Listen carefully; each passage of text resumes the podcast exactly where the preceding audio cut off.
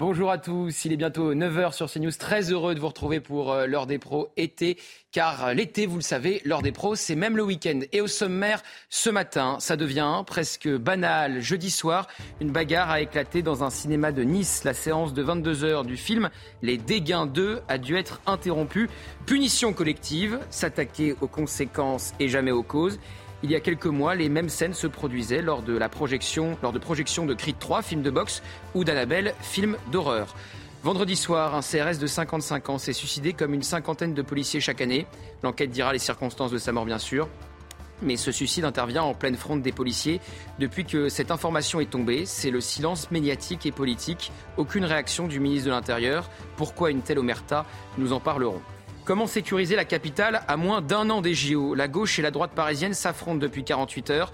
Après un possible viol collectif au Champ de Mars, Rachida Dati charge charge Anne Hidalgo et lui demande de clôturer le parc. Nous serons à 9h30 avec le maire LR du 15e arrondissement. Enfin, si vous êtes des fidèles de l'ordre des pros depuis, 40, depuis 48 heures, vous allez vous dire qu'on radote. Mais cette décision du Conseil constitutionnel sur le squat n'en finit pas de faire réagir. L'article 7 de la loi anti-squat est censuré. Résultat, propriétaire, prenez garde. Une tuile tombe sur la tête d'une personne qui occupe illégalement votre maison vous serez responsable. On entendra le député Renaissance à l'origine de cette loi. Pour m'accompagner pendant deux heures, le sociétaire de l'Ordre des pros, comme chaque soir et chaque matin.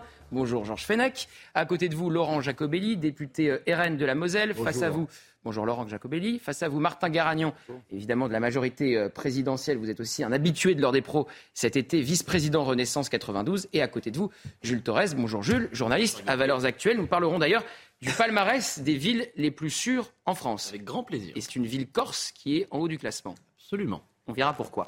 Mais tout de suite, le journal avec vous, Somaya Labidi. Bonjour Somaya. Ce point de situation sur les fêtes de Bayonne, pour commencer, la nuit a été moyennement agitée pour les forces de l'ordre sur place. Huit personnes ont été interpellées, euh, dont six qui ont été mises en garde à vue.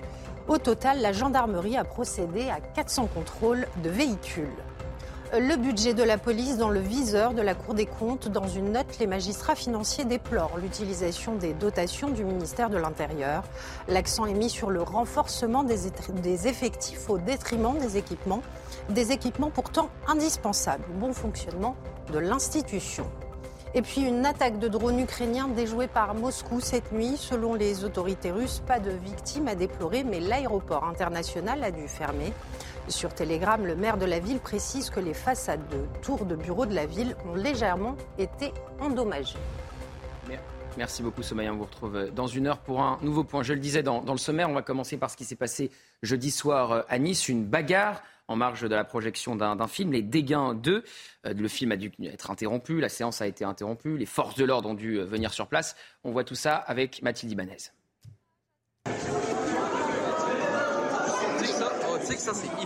C'est une vidéo postée sur les réseaux sociaux d'une rare violence.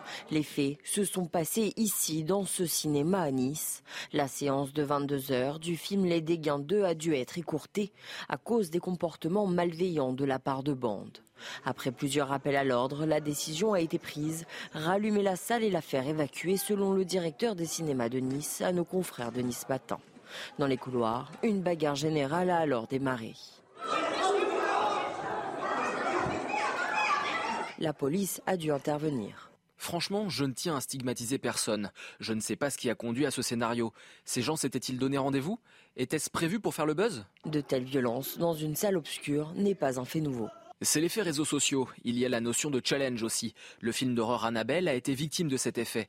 Il n'est resté à l'affiche que trois jours dans certaines salles en France, car il y avait la volonté de faire du grabuge. Pour éviter que ces scènes se reproduisent, les séances de 22 heures du film Les Dégains 2 ont été supprimées.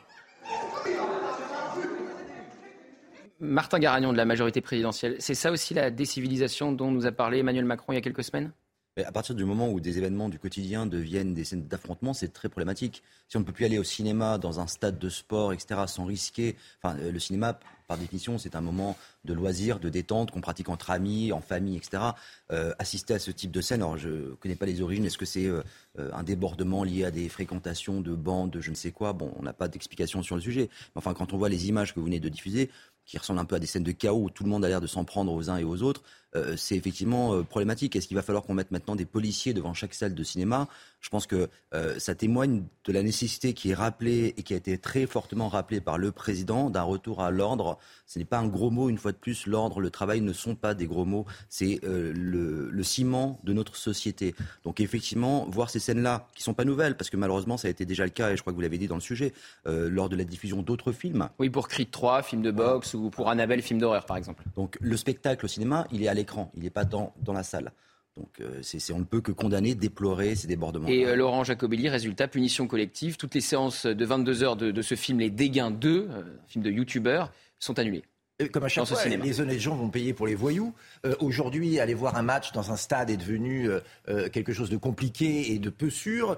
aller dans un cinéma, participer au 14 juillet, qui est la fête nationale, aujourd'hui devient un exploit puisqu'on y va entouré de CRS pour être à peu près sûr de ne pas être tabassé ou de voir sa voiture brûlée. Bref, oui, aujourd'hui, il y a un ensauvagement de la société qui fait que l'émeute et la violence sont la norme et que le calme est l'exception. Donc il va falloir remettre les choses à l'endroit, arrêter avec la logique de l'excuse, dès le plus jeune âge montrer où est le bien, où est le mal, où est la loi, ce que c'est que de vivre en société et d'arrêter de tolérer ce type de comportement. Pourquoi ces jeunes se euh, comportent comme ça? Eh bien tout simplement parce qu'ils savent au fond d'eux qu'il ne leur arrivera rien. En fait, il y a des gens qui nous pourrissent la vie et qui savent très bien qu'en contrepartie, il n'y aura aucune sanction ou des sanctions symboliques. Eh il faut que ça change. Il faut qu'on montre que dans cette société, les honnêtes gens ont le droit pour eux et que les voyous ont le droit contre eux. Et tant qu'on n'aura pas envoyé ces signaux forts dès l'école, dès l'école, eh bien, on aura ce genre de scène en permanence qui euh, deviennent de plus en plus fréquentes, notamment, disons-le, dans certaines banlieues, où en plus le respect de la République française n'existe pas. Il y a même une lutte contre la République française et donc contre ces lois qui semblent autoriser certains à se comporter de cette manière. Georges Fenech, on s'attaque toujours aux, conséquences, mais jamais aux causes? Oui, euh, on l'a constaté, euh, rien que cette semaine, vous vous rendez compte, on a eu, souvenez-vous, ce, ce, crime, ce coup de couteau mortel d'un mineur de 15 ans sur un autre. Aujourd'hui, euh, c'est moins grave, mais une violence à la sortie d'un cinéma. On a une explosion générale de la violence. Ça, c'est sûr. Tous les chiffres le montrent. Euh, et si vous comptabilisez aussi euh, les, les, homicides avec les tentatives d'homicide volontaire, c'est aussi une explosion. C'est le signe, effectivement, d'une société violente aujourd'hui, ensauvagée, diront certains, et je reprends ce mot aussi à mon compte. Vous dites les causes, les conséquences. Euh, les causes, on les connaît, certaines viennent d'être énumérées ici. C'est l'insuffisance d'une réponse pénale euh, et, donc le sentiment d'impunité. Jules, je vous donne la parole dans un instant, mais vu que vous venez, euh, Georges, d'utiliser le terme ensauvagement, Martin Garagnon, est-ce que vous êtes sur la ligne du ministre de l'Intérieur qui parle d'ensauvagement, Gérald Darmanin, ou sur ceux dans la majorité qui trouvent qu'il va trop loin? Je crois qu'il n'y a pas plusieurs lignes qui s'expriment au sein du gouvernement. Une fois plus, quand vous reprenez les déclarations. Sur le terme ensauvagement, si. Il y avait la ligne de Gérald Darmanin et, et Éric Dupont-Moretti qui disait l'inverse. Et vous connaissez le terme utilisé par le président de la République Des civilisations, oui. Bon, on n'est pas très très loin. Euh, le, constat qui est Ce qui a fait polémique aussi. Hein. Oui, mais on l'a accusé d'être d'extrême droite. En tout cas, la ligne du gouvernement et du président est, unique. Euh, quand le président martèle le retour à l'ordre, c'est très Alors je vous pose la question à vous. Est-ce qu'il y a un ensauvagement en France? Il y a un constat qu'effectivement, il y a une comment l'appeler, une déperdition d'un certain nombre de repères. Des, mais, non, mais juste par oui ou par non. J'ai aucun problème avec le terme. Ah voilà. Ce, que, Ce, qui, peut me déranger, c'est ce qu'on peut y accoler derrière, et notamment ce que vous faites vous au Rassemblement national. Mais sur la, notion de décivilisation. Mais donc, quand Gérald Darmanin parle d'ensauvagement, vous, vous validez par le ministre de l'Intérieur, le président de la République, donc évidemment. Et par Martin Garagnon ou pas à 100%. Mais j'ai aucun problème pour le dire.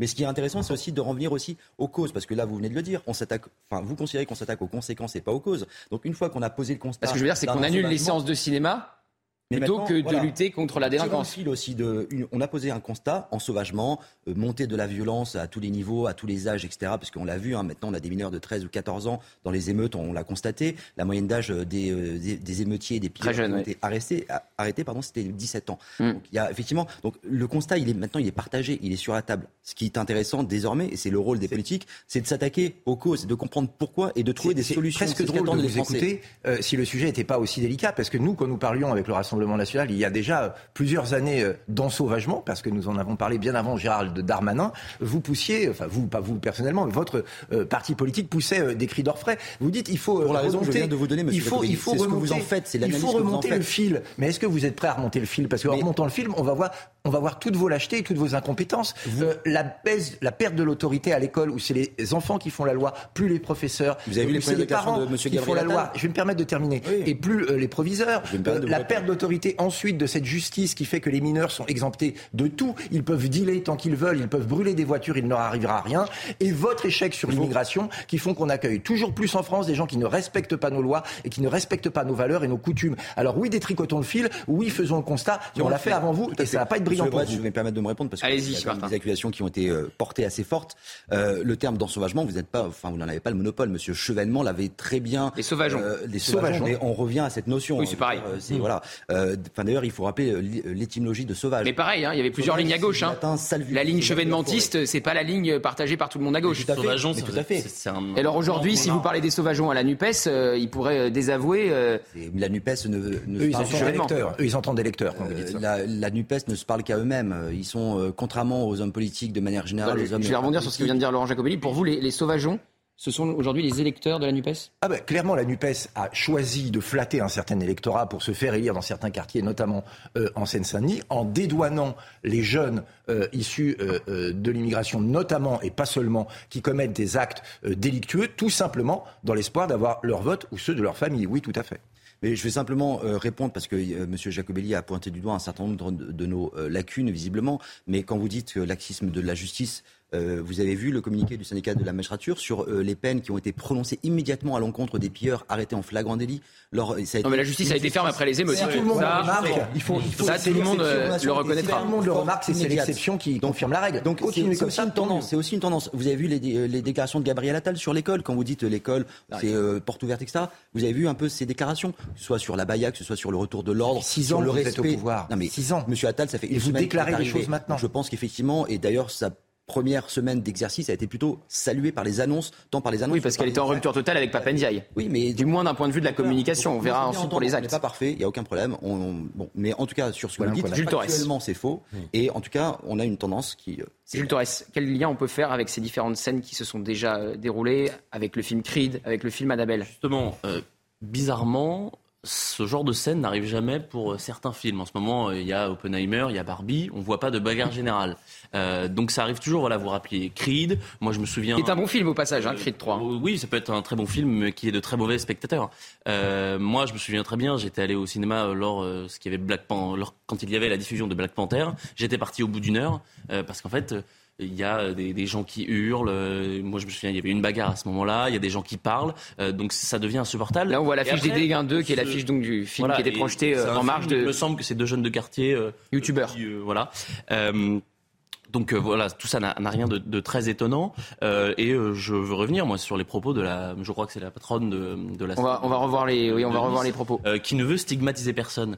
Mais qu'est-ce qui stigmatise ces personnes-là? Ce sont ces vidéos euh, et on parlait euh, tout de suite de justice. Là, ils sont facilement reconnaissables, ces gens-là. Pourquoi il n'y a pas 15 comparutions immédiates? Pourquoi il n'y a pas 15 condamnations C'est le directeur des cinémas pâtés de Nice qui, vont suivre. Je pense qu'il y aura une suite judiciaire. J'espère qu'il y aura une suite judiciaire. J'espère qu'on. Moi, je reviendrai pas sur ce plateau euh, pour en parler, mais j'espère qu'on pourra en parler. Et, et, voilà. Et, Laurent Jacobelli, Martin Garagnan, Georges Fenech euh, l'ont très bien dit, ça révèle quelque chose. Oui, vous revenez pas sur ce plateau parce que vous êtes en vacances, hein, mais vous revenez si vous voulez. Hein. euh, mais voilà, donc ça, ça, illustre en effet quelque chose, un ensauvagement de la société, euh, une, une contre-culture, euh, voilà, qui est basée sur la violence, euh, au mépris du droit et, et, de la loi, et, et, il faut que les, les, les peines soient les, les, plus dures possibles pour ces personnes-là qui pourrissent la vie des autres. là, la séquence, enfin donc toutes les séances à 22 h vont être vont être euh, supprimés. Euh, pour moi, c'est pas la bonne solution. Euh, Georges, quand vous étiez juge, d'instruction, si vous aviez eu ces, jeunes en face de vous, vous auriez été sévère? Vous auriez eu la main lourde? Un mandat de dépôt. Mandat de dépôt? Ah oui. Ah, vous les envoyez en prison? Ah oui, vous étiez. Ah, eh, ça, ah rigolait pas à Lyon à l'époque. si tous les magistrats étaient comme Georges Fenech. Et ça rigolait pas à Lyon à l'époque. Il hein. hein. fallait pas être face à Georges Fenech. Hein. Le mandat de dépôt pour une certaine catégorie de, jeunes violents, etc., ça calme les ardeurs. Hein. Je peux vous le dire. C'est pour ça que moi, ce que je regrette, au fond, notamment les dernières lois depuis Madame Taubira, c'est qu'on ait supprimé les courtes peines dans prison. Quand vous avez une courte peine, je vous assure, hein, 15 jours, un mois, ça fait réfléchir. Ça ne crée pas forcément, comme la gauche le pense souvent, un, lieu criminogène et des délinquants en devenir. Ça leur fait prendre conscience que ce qu'ils ont fait n'est pas acceptable. Et devenir délinquant, c'est ça? Voilà, c'est pas c'est pas d'être sécuritaire un dernier mot de Laurent Jacobelli. Et ça marche dans les pays où c'est fait. C'est-à-dire que s'il y a des centres de, détention particuliers, par exemple des anciennes casernes réaffectées pour des mineurs qui passent, allez, une semaine dans ces centres-là quand ils sont condamnés, ça leur montre clairement. Ah bah j'ai un exemple alors. Le SNU, Service National Universel. Non mais regarde, si si, parce que euh, à un moment donné, euh, le gouvernement voulait le rendre obligatoire. Mm. Échec total. J'avais euh, Sarah El Haïry sur ce plateau cette semaine, ancienne secrétaire d'État qui est passée du SNU à la biodiversité. On ne sait pas très bien comment. Bon, enfin, ça c'est un autre sujet.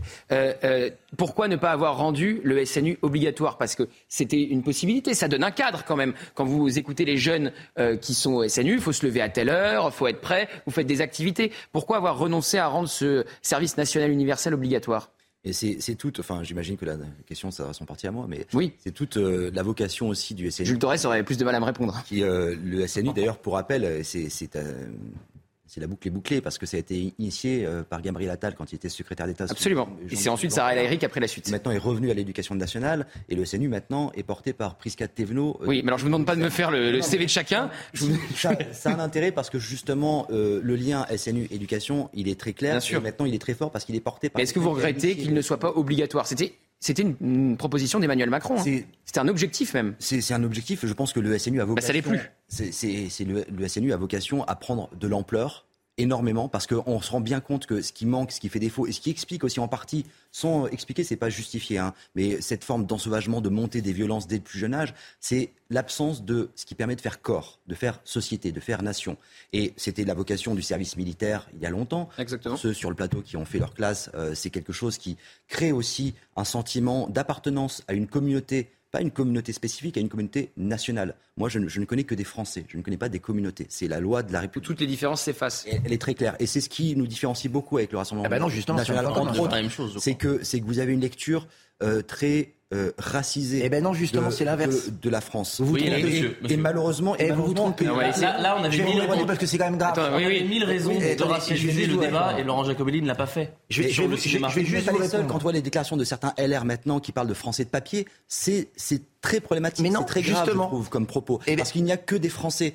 Peut-être qu'il y a un défaut d'intégration de certains type de Français, mais les Français sont uniques. Mais oui, mais je crois qu'on a C'est l'inverse en fait, c'est exactement l'inverse, parce que vous écoutez mal ce que dit Marine Le Pen ou Jordan Bardella. Mal, mais euh, je vais vous expliquer. Pour nous, euh, il y a les Français et il y a les autres. D'ailleurs, quand on parle de priorité nationale, c'est la priorité à l'emploi ou la priorité au logement pour les Français quelles que soient leurs origines. Et nous, ce qu'on veut, c'est qu'il n'y ait justement, parmi ceux qui ont la carte d'identité, que des Français, des gens qui aiment la nation, qui sont prêts euh, à euh, travailler pour elle, qui en respectent les valeurs. Moi, je suis issu de l'immigration. Et donc, le modèle de l'assimilation à la française, nous, on l'accepte. À l'inverse, il y a de votre côté des gens qui sont communautaristes, c'est-à-dire, on va excuser telle partie de la population parce qu'elle a telle origine.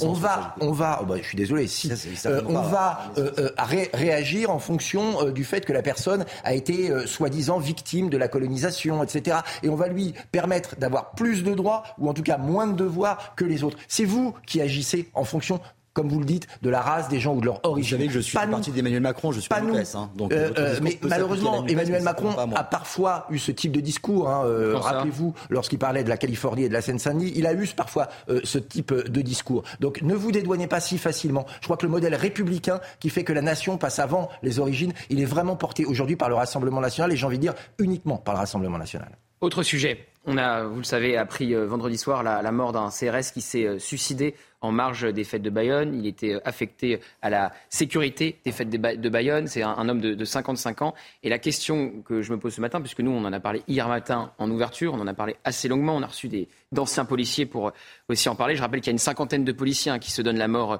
chaque année. D'un point de vue de l'État, la préfecture a réagi, et c'est tout. La préfecture a évidemment annoncé le décès de ce policier, le suicide de ce policier et a présenté ses condoléances. Mais la question que je pose ce matin, c'est pourquoi un tel silence? Pourquoi un tel silence médiatique? Pourquoi très peu de médias en parlent? Un peu de presse écrite, mais en chaîne info, je crois qu'on est, je les seuls, par exemple. Pourquoi pas de réaction euh, de Gérald Darmanin? Pourquoi pas de tweet de Gérald Darmanin Juste pour présenter ses, condoléances, Laurent Jacobelli? Ah, c'est compliqué d'expliquer. D'abord, je pense que la première pensée, elle doit aller euh, à, la, famille euh, de la victime. Vous l'avez dit, il y a 50 suicides par an. Il y a un policier sur quatre qui a pensé au suicide. C'est énorme comme proportion. Et c'est révélateur d'un malaise euh, dans cette profession où on donne beaucoup et où on reçoit peu. Et ce sentiment, ce décalage entre le don de soi et le manque de retour parfois des autorités ou de la nation est parfois difficile à gérer au niveau humain si on prend en plus les risques. Je veux dire que c'est que dans d'autres cas, il n'y a pas un tel silence. Mais, mais parce que je crois que la séquence, c'est horrible de dire ça, euh, euh, n'arrangerait pas euh, euh, le ministre de l'Intérieur, et je mets tous les guillemets autour, hein, parce que je veux l'accuser de rien ici, hein, vraiment, le sujet est trop grave. Mais si vous remettez sur le devant de la scène ce suicide, euh, tout le storytelling sur on fait beaucoup pour la police, je m'en occupe beaucoup, tout va aller mieux et elle est reconnue, bah, il se casse immédiatement sur le mur de la réalité, parce que les forces de l'ordre vont très mal psychologiquement, parce qu'ils travaillent parfois dans des conditions d'insalubrité que personne autour de ce plateau n'accepterait, pour un salaire très inférieur on en parlera à, 10 heures. à celui de leurs collègues européens, et avec avec une reconnaissance malheureusement très faible. Il y a toute une partie de l'hémicycle qui euh, veut euh, la peau de la police, hein, qui euh, vont avec des gens qui disent tout le monde déteste la police, qui veut les désarmer, qui les traite de racistes, d'homophobes tout au long de la journée. Et puis vous avez, il faut le dire, le président de la République qui, à la moindre occasion, perd tout son courage et les lâche en race campagne pour plaire à une partie de l'opinion publique. Et donc, forcément, leur situation, elle est compliquée, surtout que parfois, leur nom est livré en pâture, leur famille est menacée. Donc, ils demandent beaucoup plus de soutien et ils méritent beaucoup plus de soutien. Martin Garagnon, pourquoi le ministre de l'Intérieur n'a pas réagi? Vous entendez l'explication de Laurent Jacobelli? Oui, sur un sujet aussi grave, euh, j'attendrai de vous un peu plus de responsabilité. Vous ne mis pas prêter des intentions au président de la République pour des postures politiciennes. Je pense que les actions et les actes du président comme des paroles de l'Intérieur sont extrêmement clairs. À peine descendu de l'avion de son retour de Nouvelle-Calédonie. Monsieur Darmanin a rendu visite à des policiers dans le 19e, dans un commissariat du 19e à Paris. Personne ne l'a nié. Puis il a reçu les syndicats. C'est un homme qui ne fuit pas ses responsabilités. Et devant un tel drame, je pense qu'avant de s'exprimer, je suis persuadé que euh, vous n'avez pas besoin de tweeter. Vous pouvez avant tout prendre des nouvelles par, par téléphone, connaître les circonstances du, de, fin, du drame, etc. Monsieur Darmanin a rendu hommage il n'y a pas si longtemps au sein de l'hémicycle devant la représentation nationale à l'ensemble des policiers décédés dans l'exercice de leurs fonctions. D'ailleurs, on remarque à nouveau que seule la NUPES a refusé de se lever pour participer à cet hommage unanime. La France Insoumise surtout. Et la France Insoumise. Le PS s'est levé, l'Europe Écologie euh, aussi dans sa globalité quasiment. Donc, euh, il faut qu'ils l'assument aussi. Hein. effectivement, c'est la France Insoumise, mais ils ont été élus sous l'étiquette. Ah bien sûr, ils sont alliés. Ils assument leurs, leurs alliances et euh, voilà, euh, c'est trop facile de euh, dire on est Nupes quand ça nous arrange, mais en même temps on se dédouane dès que ça nous arrange ils pas. Assument de moins ils assument, oui, mais voilà, qu'ils prennent leurs responsabilités. Mais en tout cas, sur cet hommage national, M. Darmanin a été très clair, son soutien aux forces de l'ordre, aux forces de sécurité. Alors au-delà de Gérald Darmanin, assumé. Au-delà de Gérald Darmanin, Jules Torres, dans d'autres cas, il y a plus de tweets d'hommage ou de compassion ou de condoléances. C'est vrai. Après, je pense qu'il faut laisser un peu de temps à tout ça. Moi, j'aime pas forcément quand euh, il y a une réaction immédiate par Twitter. Euh, vous savez, euh, je sais pas moi, quand il y a une agression un samedi, moi, je, trouve que le, ministre répond. Si vous aimez pas, parlez-moi des médias. Pourquoi est-ce que très peu de ah, médias en parlent C'est autre chose. Alors allez-y.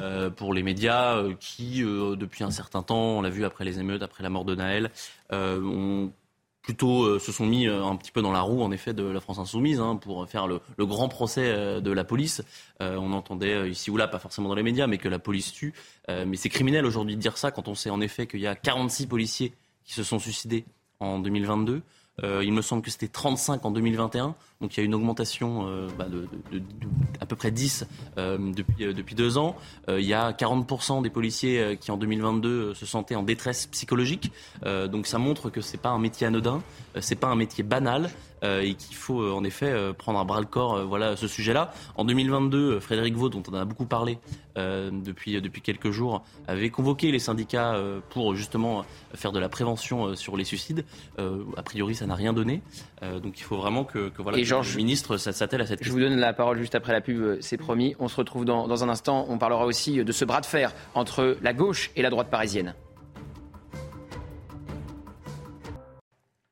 De retour dans l'ordre des Pro 2, nous sommes avec Philippe Goujon, maire LR du, du 15e arrondissement, parce qu'on assiste à un véritable bras de fer entre la gauche parisienne et la droite parisienne, entre Anne Hidalgo et Rachida Dati. Bonjour Monsieur Goujon, merci euh, d'être en duplex euh, avec nous. On regarde le sujet qui, résume euh, les événements, puisque tout cela part d'un supposé viol collectif au Champ de Mars. Rachida Dati demande à la mairie de Paris de fermer le Champ de Mars la nuit, de le clôturer et de le fermer. On voit ça avec Adrien Spiteri.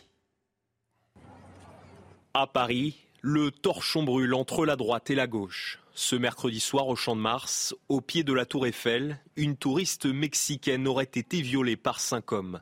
Rachida Dati, maire du 7e arrondissement de la capitale, demande à la municipalité de réagir. Combien d'agressions sexuelles et de viols attend Anne Hidalgo avant d'accepter de fermer le champ de Mars la nuit? Pour que les Parisiens et les touristes soient en sécurité Je demande à la mairie de Paris de faire passer la sécurité avant la politique politicienne. Pour la mairie, Rachida Dati instrumentalise le drame on instrumentalise de cette manière à des fins euh, politiciennes euh, un, drame comme un viol qui a eu lieu euh, dans, un, dans un endroit comme ça aurait pu être dans un autre, là on a atteint quand même une limite. Donc moi j'appelle mes collègues de la droite parisienne à une certaine mesure. Notre enjeu nous en tant que collectivité, en tant que municipalité, c'est le travail de coordination.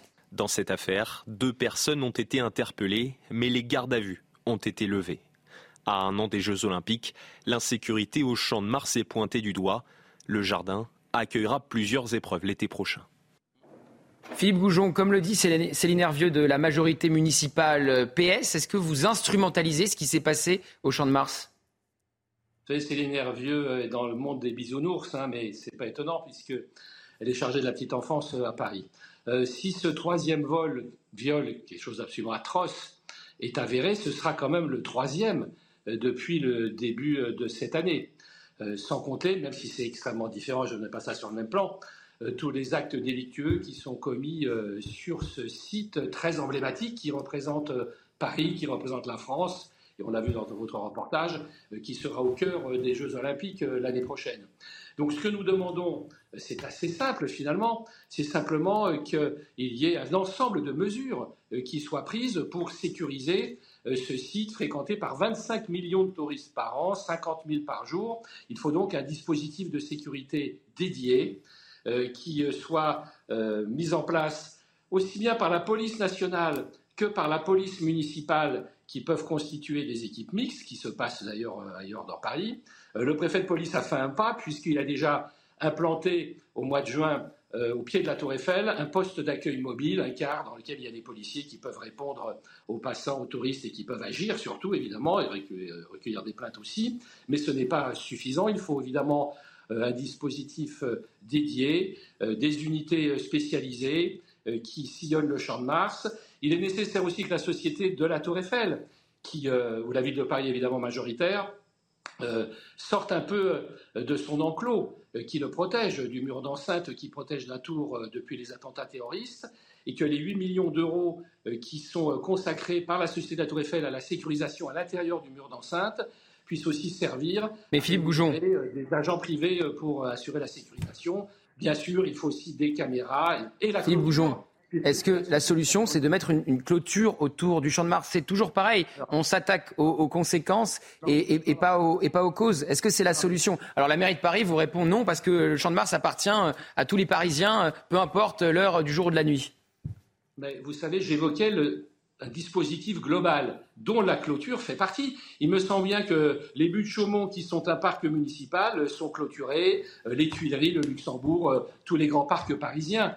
Donc aujourd'hui, les pouvoirs publics ne parviennent pas à sécuriser euh, ce champ de Mars. Donc effectivement, c'est une des mesures qui permet euh, la nuit de fermer le champ de Mars, comme le sont d'ailleurs tous les jardins publics et les parcs municipaux ou d'État dans la capitale, afin que ne s'y produise pas ce type de drame. Laurent Jacobelli, la solution, c'est la clôture autour du champ de Mars? On peut mettre euh, des euh, barbelés partout et des miradors partout pour euh, faire en sorte qu'on puisse vivre à peu près correctement. Il y a une autre solution quand même, c'est d'empêcher les délinquants et les voyous d'agir.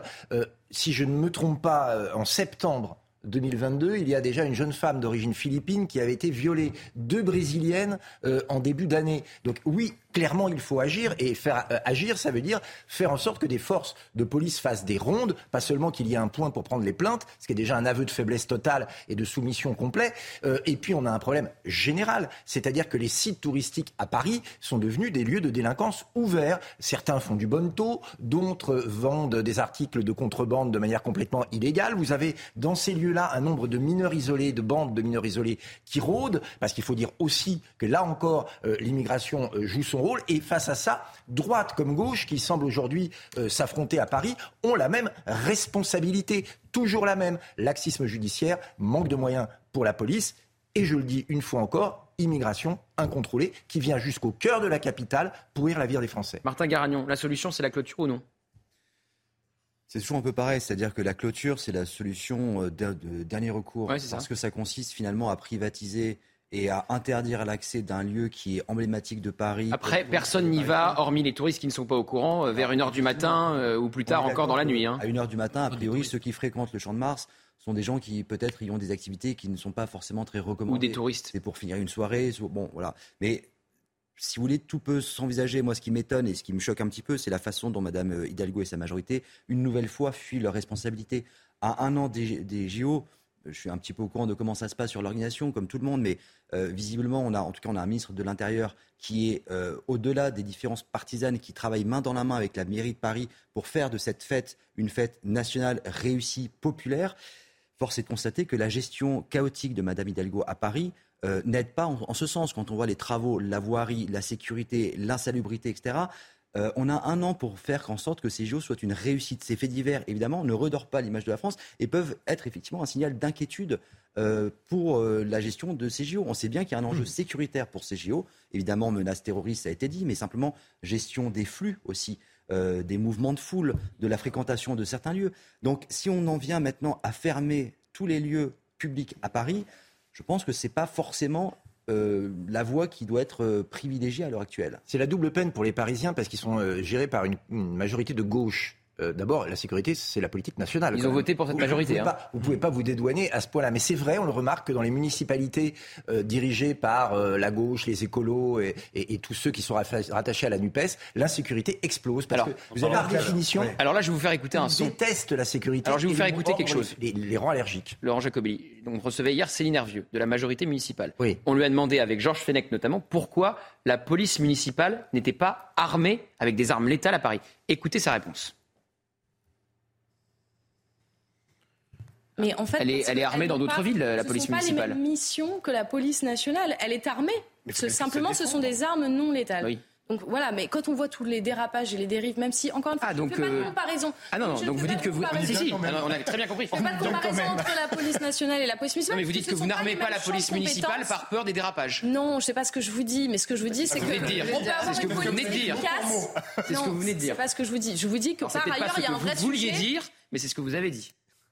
Jacobelli. Non, mais tout est dit. C'est l'idéologie à la place du pragmatisme. Quand il y a un tel niveau d'insécurité que, effectivement, les moyens de police nationale ne peuvent pas être abondés de manière illimitée, il faut armer la police municipale. Nous, on est euh, pour l'armement euh, automatique des polices municipales à partir. Euh, mais c'est quoi C'est idéologique alors? C'est idéologique. On voit bien que c'est idéologique. Quand une certaine gauche entend le mot sécurité, entend le mot force de l'ordre, entend le mot force de la loi, eh bien, ils ont des éruptions cutanées. Ils ont, ils paniquent complètement. Eux, ils préfèrent au final défendre un voyou que de défendre euh, l'idée même d'avoir plus de police, plus d'ordre. Eh bien, c'est une vision de la société qui n'est plus tenable. Et c'est pour ça que dans les villes gérées par la gauche, on peut penser à Lyon, par exemple, on peut penser à Grenoble, eh bien, le chaos s'installe. On refuse notamment la vidéosurveillance en vous expliquant qu'on ne respecte pas la vie privée des citoyens. Ils préfèrent un dealer euh, dont on respecte euh, la vie privée que la victime de ce même voyou. Je vais donner la parole une dernière fois.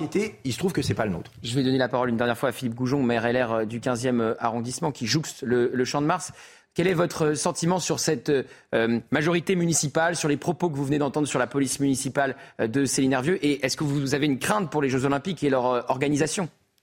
J'étais le porte-parole de mon groupe sur les questions de sécurité. Ça fait près de 20 ans que je demande la création d'une police municipale. Il a fallu 20 ans pour l'obtenir et comme on l'a vu, elle n'est pas armée, ce qui est une hérésie dans Paris la ville la plus criminogène de France avec Marseille. Bien sûr que cette police doit être armée et je dirais même que le, gouvernement devrait la doter de pouvoirs euh, supplémentaires.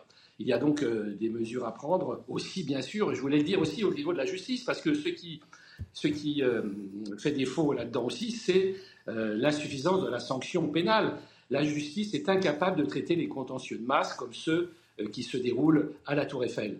Euh, c'est la raison pour laquelle nous demandons aussi, avec Rachel Dati, un groupement local de traitement de la délinquance sous l'autorité du parquet pour sensibiliser euh, la justice à la nécessité de sanctionner euh, tous les, délinquants de tout poil qui sont présents et aussi, bien sûr, d'empêcher de nuire, et c'est un véritable fléau, les mineurs étrangers isolés. Et oui, c'est une inquiétude que nous avons pour les Jeux Olympiques.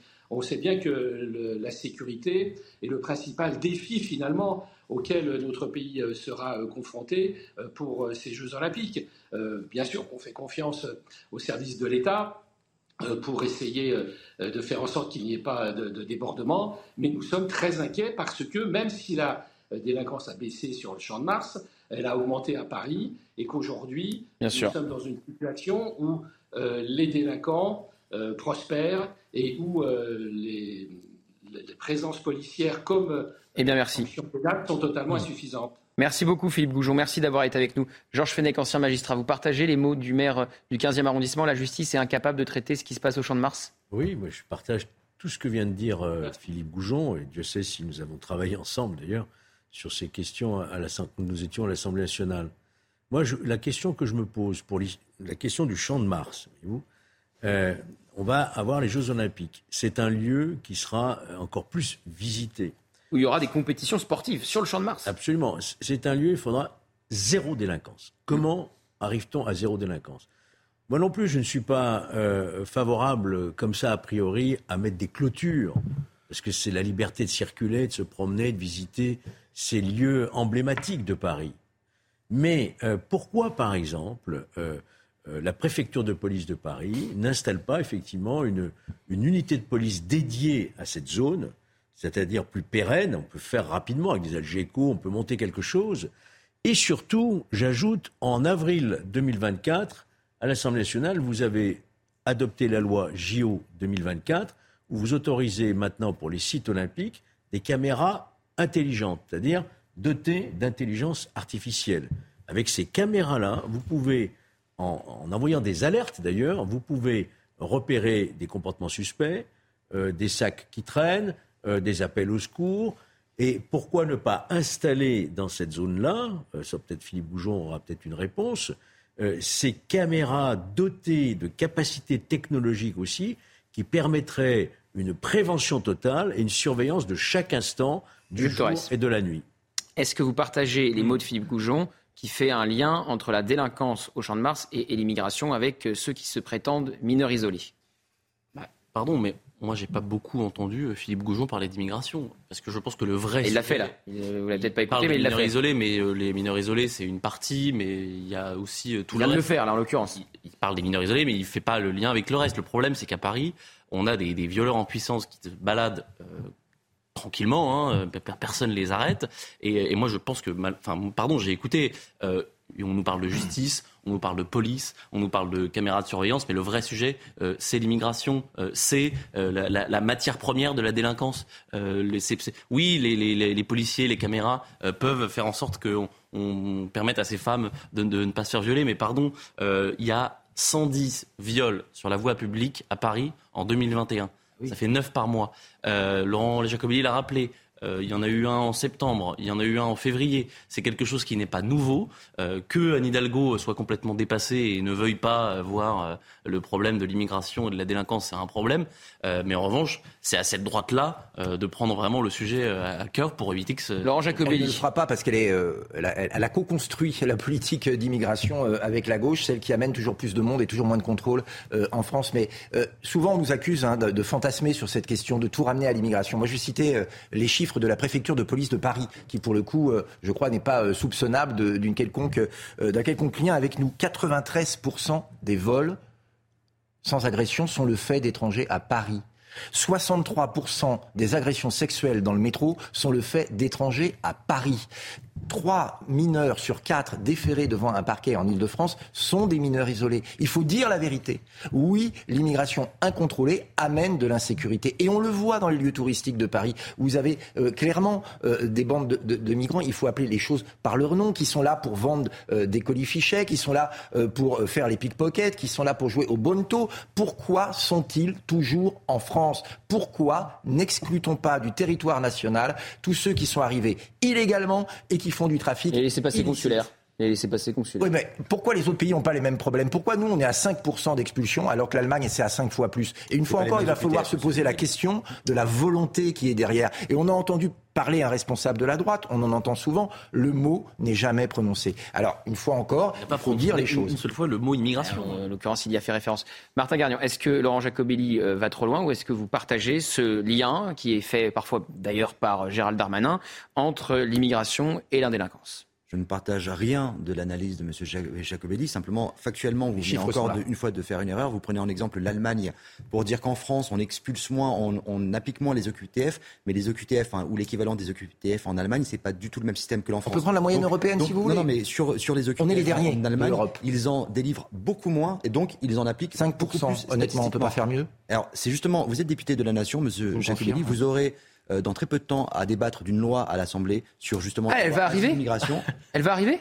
Ah, c'est un scoop, ça. Je m'occupe de M. Jacobelli et je viens vers vous. non, mais moi, c'est, non, mais parce que je, je pense que ça va, faire, ça va faire des reprises, on va pouvoir faire un article et tout. Vous avez la date euh, de l'arrivée de la loi J'ai pas de date, je, je ne. Ah, d'accord. Ah, vous Parce qu'elle devait être présentée juste avant de partir en vacances. Hein, mais les ministres, là, ça y est, ils sont partis. On va en parler à la fin de l'émission. Les députés ont une rentrée qui a été avancée d'une semaine parce que justement, il y a un certain nombre de textes. Ça bosse dur. D'urgence, les bien vieillir et ça. Je pense que monsieur. Alors après, c'est une attaque contre M. Jacobelli. Je pense que les députés de la Nation, quelle que soit leur appartenance. Non, mais bien sûr, ça font un vrai boulot. Et sur la loi immigration, elle devait être présentée en Conseil des ministres avant l'été. C'est terminé. Il n'y a plus de Conseil des ministres. Euh, là, c'est la trêve estivale. Je vais revenir au fond du sujet sur justement cette loi euh, asile-immigration. Euh, la question des OQTF, la question des laissés-passer consulaires, la question de la gestion de l'immigration, c'est tout l'objet de cette loi. Et l'objet de cette loi, c'est intégrer mieux et réformer la politique d'immigration en France avec un constat simple, c'est qu'effectivement, elle n'est pas fonctionnelle. Elle dysfonctionne, la politique d'immigration en Écoutez, France. Elle est constatée partout. Vous savez, vous faites un lien évident entre sécurité ah oui, clairement, oui, très clair. Statistiquement, c'est le lien que Gérald Darmanin a fait. Mais, tout le monde le fait. Et qu'Emmanuel Macron a fait à moitié. La police le fait, tout le monde le fait. Si vous me laissez aller au bout de ma phrase, Bien sûr. je ne suis pas justement en train de contester les chiffres que vous donnez. Sinon, appelez la NUPES, hein, vous, avez une carte. Hein. Simplement, une fois que ce constat, une fois que ce lien est établi d'une certaine façon, il faut le traiter. Et c'est justement sur ce traitement qu'on aura deux positions totalement différentes. Mais, et je vous attends aussi, eh j'attends les positions euh, du groupe RN. Moi, c'est votre proposition de loi que j'attends et je l'attends depuis un an, euh, date de mon élection. Donc vous voyez, euh, tout le monde attend. Moi, ce que je crois, c'est qu'aujourd'hui, il est déjà interdit hein, d'être un étranger en situation d'irrégulière en France. D'autant plus quand on commet un délit. Pour autant, les OQTF existent, elles aussi. Elles sont prononcées, on en prononce même toujours plus. Le problème, c'est l'exécution, c'est-à-dire la volonté qui est derrière. je vais vous citer un exemple. Quand le maire de Béziers, euh, Monsieur Ménard, a refusé euh, de marier euh, un Algérien dont il soupçonnait qu'il était malhonnête. Alors là, il était soutenu, pour le coup, il le raconte lui-même, par Emmanuel Macron et Gérald Darmanin. Exactement. Quand il, y a eu volonté politique, quand il y a eu volonté politique, on verra ce que fait la justice. de l'OQTF. Que la NUPES veut des sanctions contre le maire de Béziers immédiate. Donc c'est bien une question de volonté et de rapport. Avec ce fameux préfet. Euh... des sanctions contre tout ce qui incarne l'ordre. Voilà, c'est aussi simple que ça. Ce fameux préfet de l'Hérault. Contre voilà, ils veulent des sanctions pour tout ce qui incarne l'ordre et l'autorité en France. C'est bien ça le problème. Et d'ailleurs, pour conclure sur comme quoi, vous pouvez être d'accord parfois avec des proches du Rassemblement national comme Robert Ménard. Et je peux être d'accord. Enfin, Monsieur Ménard, je pense qu'il est peut-être plus proche d'Emmanuel Macron que de Marine Le Pen. Mais ah, ah ça, là, c'est un deuxième scoop. non, mais parce qu'il veut rentrer au gouvernement, il est d'accord. Hein, donc euh. de dire que euh, il a visiblement été soutenu de manière peut-être je ne sais pas quelles sont euh, vos sources. Par... Robert Ménard lui-même. Et eh ben voilà. Donc vous lui poserez euh, la question, mais ça montre que. Non, on lui a posé. nous, enfin, si vous voulez, notre engagement politique, il a toujours été extrêmement clair. Il a eu le ministre de l'Intérieur au téléphone, qui lui a fait part du soutien idéologique du gouvernement. Justement, ça me permet de conclure sur le point. J'ai vu un, classement des villes les moins sécurisées de France il y a hier ou il y a deux. Il y a eu des mauvaises nouvelles. Les dix premières. Nous, on va parler des villes les plus sécurisées de France. Mais bah, donc c'est à peu près. Et on parle aussi des villes les moins villes les moins sécurisées de France sont dix villes qui sont gérées par une municipalité de gauche. Est-ce qu'on peut donner la parole à une bouquiniste logique d'une certaine gauche sur la sécurité. Non, après la pub. Parce que j'ai une, j'ai une. 10 secondes. Non, pas 10 secondes, on les a pas. Euh, nous sommes avec Florence qui est bouquiniste. Vous savez ce qui va se passer pour les pauvres bouquinistes? Ils vont devoir désinstaller leur structure le temps des JO. Et évidemment, pendant les semaines de Jeux Olympiques, ils ne seront pas euh, indemnisés. Bonjour Florence, racontez-nous euh, quelle est la situation, comment ça va se passer? Est-ce que c'est flou ou est-ce que vous avez des nouvelles depuis que le sujet est devenu un sujet médiatique? On est de toute façon, bon, bah, comme d'habitude, on, est concerné directement, mais on n'est pas avisé. On a eu euh, un formulaire à remplir concernant nos boîtes pour euh, savoir si on veut les déplacer, si on accepte de les faire déplacer, mais non, non, c'est hors de question. Nous, nos boîtes, elles sont installées depuis euh, X temps. c'est pas possible de les déplacer. En plus, on nous prive de notre travail pendant trois semaines. Ce qu'il faut savoir, c'est que nous, les bouquinistes, on travaille euh, beaucoup plus en saison, ce qui nous permet de mettre de côté pour l'hiver, parce que c'est quand même un travail difficile. On travaille avec le temps, avec tout ça. Et effectivement, là, on avait une possibilité de peut-être pouvoir un petit peu bah, travailler avec les touristes, mais non. Bah oui. on nous supprime du paysage, on nous enlève, on nous menace de, de nous enlever nos boîtes, notre travail. Pendant ces trois semaines de JO, euh, de toute façon, on nous a demandé de remplir ce questionnaire, mais de toute façon, c'est pas nous qui allons décider. On sait très bien que c'est la préfecture. Alors que vous êtes l'âme de Paris, vous représentez l'âme de Paris, et au moment où il y a des touristes du monde entier qui vont venir, qui vont euh, découvrir cette euh, belle ville, elle l'est encore, disons-le, eh bien, on va vous supprimer du paysage. Voilà, complètement du paysage. On fera, on fera partie de nulle part. On, sera, en fait, bah, on est exclu. On est exclu de, déjà bah, de Paris, on est exclu du paysage. Nos boîtes, bah, elles seront euh, stockées, on ne sait pas où, dans quelles conditions. Enfin bref. Bah, merci. Euh, pour nous, c'est vraiment, euh, pour nous, bah, c'est catastrophique. Merci beaucoup, Florence. On entend évidemment votre cri de colère et on vous ah soutient, on partage votre émotion. On espère que le fait de médiatiser cette affaire euh, pourra aller dans le bon sens pour les bouquinistes de Paris qui représentent un peu de cette ville. On reste tous les quatre. On se retrouve dans un instant. Il sera question des villes les plus sûres de France notamment, et puis du squat. On va avoir le témoignage d'une personne qui a été euh, squattée. On va lui demander ce qu'elle pense de la décision du Conseil constitutionnel. C'est la deuxième partie de l'heure des pros. Tout de suite, le journal avec Sommeil à l'habiti. Le Var placé en alerte rouge par Météo France pour la journée en raison d'un risque très élevé de feux de forêt. Les Bouches du Rhône sont en vigilance orange avec un risque élevé de départ de feu, des risques d'incendie multipliés par de fortes températures. 28 à 33 degrés sont attendus sur le pourtour méditerranéen et jusqu'à 34 ou 35 dans le Gard ou encore dans le Var. Emmanuel Macron fait une étape express et historique au Sri Lanka. Euh, c'est la première fois qu'un président français se rend sur cette île. Le chef de l'État n'est resté que deux heures, mais a pu échanger avec son homologue sri-lankais. Une escale qui intervient après la tournée en Océanie du président de la République.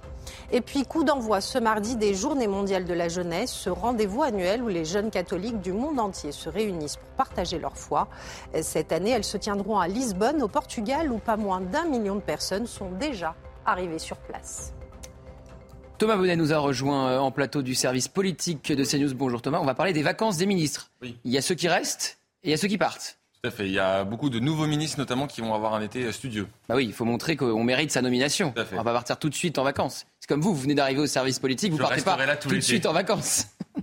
On va parler euh, du euh, squat. Je vous rappelle euh, cette décision du Conseil constitutionnel qui a fait couler beaucoup d'encre, cette censure de l'article 7. Résultat, vous êtes propriétaire, un squatteur se prend une tuile sur la tête en squattant votre maison, eh bien, vous pouvez être jugé responsable. Hein. C'est la décision du Conseil constitutionnel. Georges, ça a tellement été mal compris, cette décision, que fait rarissime, le Conseil constitutionnel a fait un communiqué hier pour expliquer cette décision.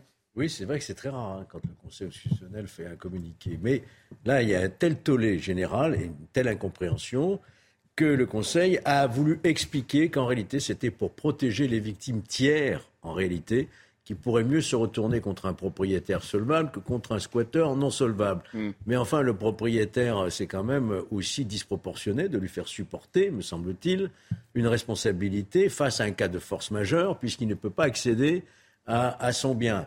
Donc je pense qu'il est important, urgent, utile que euh, le législateur intervienne à nouveau dans un nouveau vecteur législatif pour clarifier les choses et faire en sorte qu'il y ait effectivement une protection également du propriétaire. Alors, euh, plusieurs réactions politiques. Par le maréchal de Reconquête qui demande si les sages du Conseil constitutionnel sont devenus fous. Le maire euh, RN de votre parti, Laurent Jacobelli, Louis Alliot, le maire de Perpignan, demande où va-t-on? La prochaine étape, c'est de leur remplir le frigo.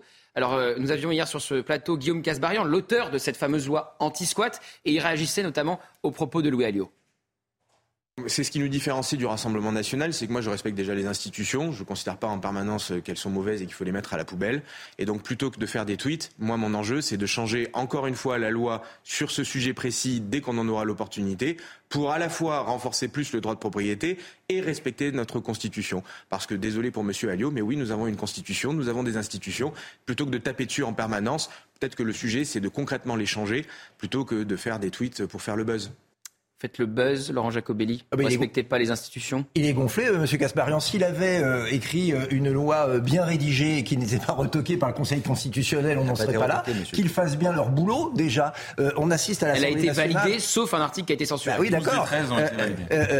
13 ont été validés. On assiste à l'Assemblée nationale à une inflation euh, législative. On nous fait euh, adopter des textes. Certains ne servent à rien, certains servent un petit peu. Et on s'aperçoit souvent qu'ils sont euh, tellement mal rédigés qu'ils peuvent être partiellement ou totalement retoqués. Or, la question, elle est grave. C'est-à-dire qu'on explique aujourd'hui qu'un propriétaire qui ne peut plus rentrer chez lui faire des travaux sera responsable si la personne qui lui vole son bien en y habitant a demain un accident. Effectivement, on marche sur la tête. Une fois encore, on est face à un droit qui protège plus les voyous que leurs victimes. Imaginez. C'était déjà le cas, hein, c'est juste Mais que ça change pas la évidemment, situation pour ça les change pas. propriétaires. Mais d'ailleurs, cette loi qui globalement alourdit les peines n'a presque plus d'intérêt parce que les peines aujourd'hui, que ce soit les peines de prison, les peines d'amende ou les peines d'expulsion, mettent trop de temps à arriver ou ne sont pas prononcées. Ce qui veut dire qu'aujourd'hui, le roi du monde, c'est toujours le squatteur qui fait ce qu'il veut où qu'il veut. Et la victime, c'est toujours systématiquement le propriétaire. Notre société est devenue folle en trouvant toujours plus d'excuses à ceux qui violent la loi et toujours moins de protection. ensuite, on sera avec un à ceux propriétaire qui- victime qui de l'être.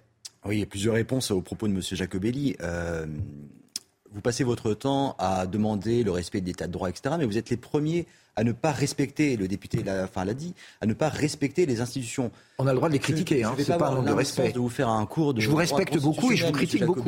Mais euh, vous n'êtes pas sans savoir que le législateur, il produit la loi, les sages et assure un contrôle de constitutionnalité, c'est-à-dire il valide l'adéquation du droit nouvellement créé avec le droit existant. Monsieur Fenech, qui est en plateau, pourra aussi le confirmer. Donc ils sont dans leur rôle. Ça ne veut pas dire que le député a mal fait son travail de rédaction même. et de législateur. Et dans leur sagesse, le Conseil constitutionnel, dans le communiqué de presse qui a été effectivement évoqué, fait assez rare pour être mentionné, indique très clairement, M.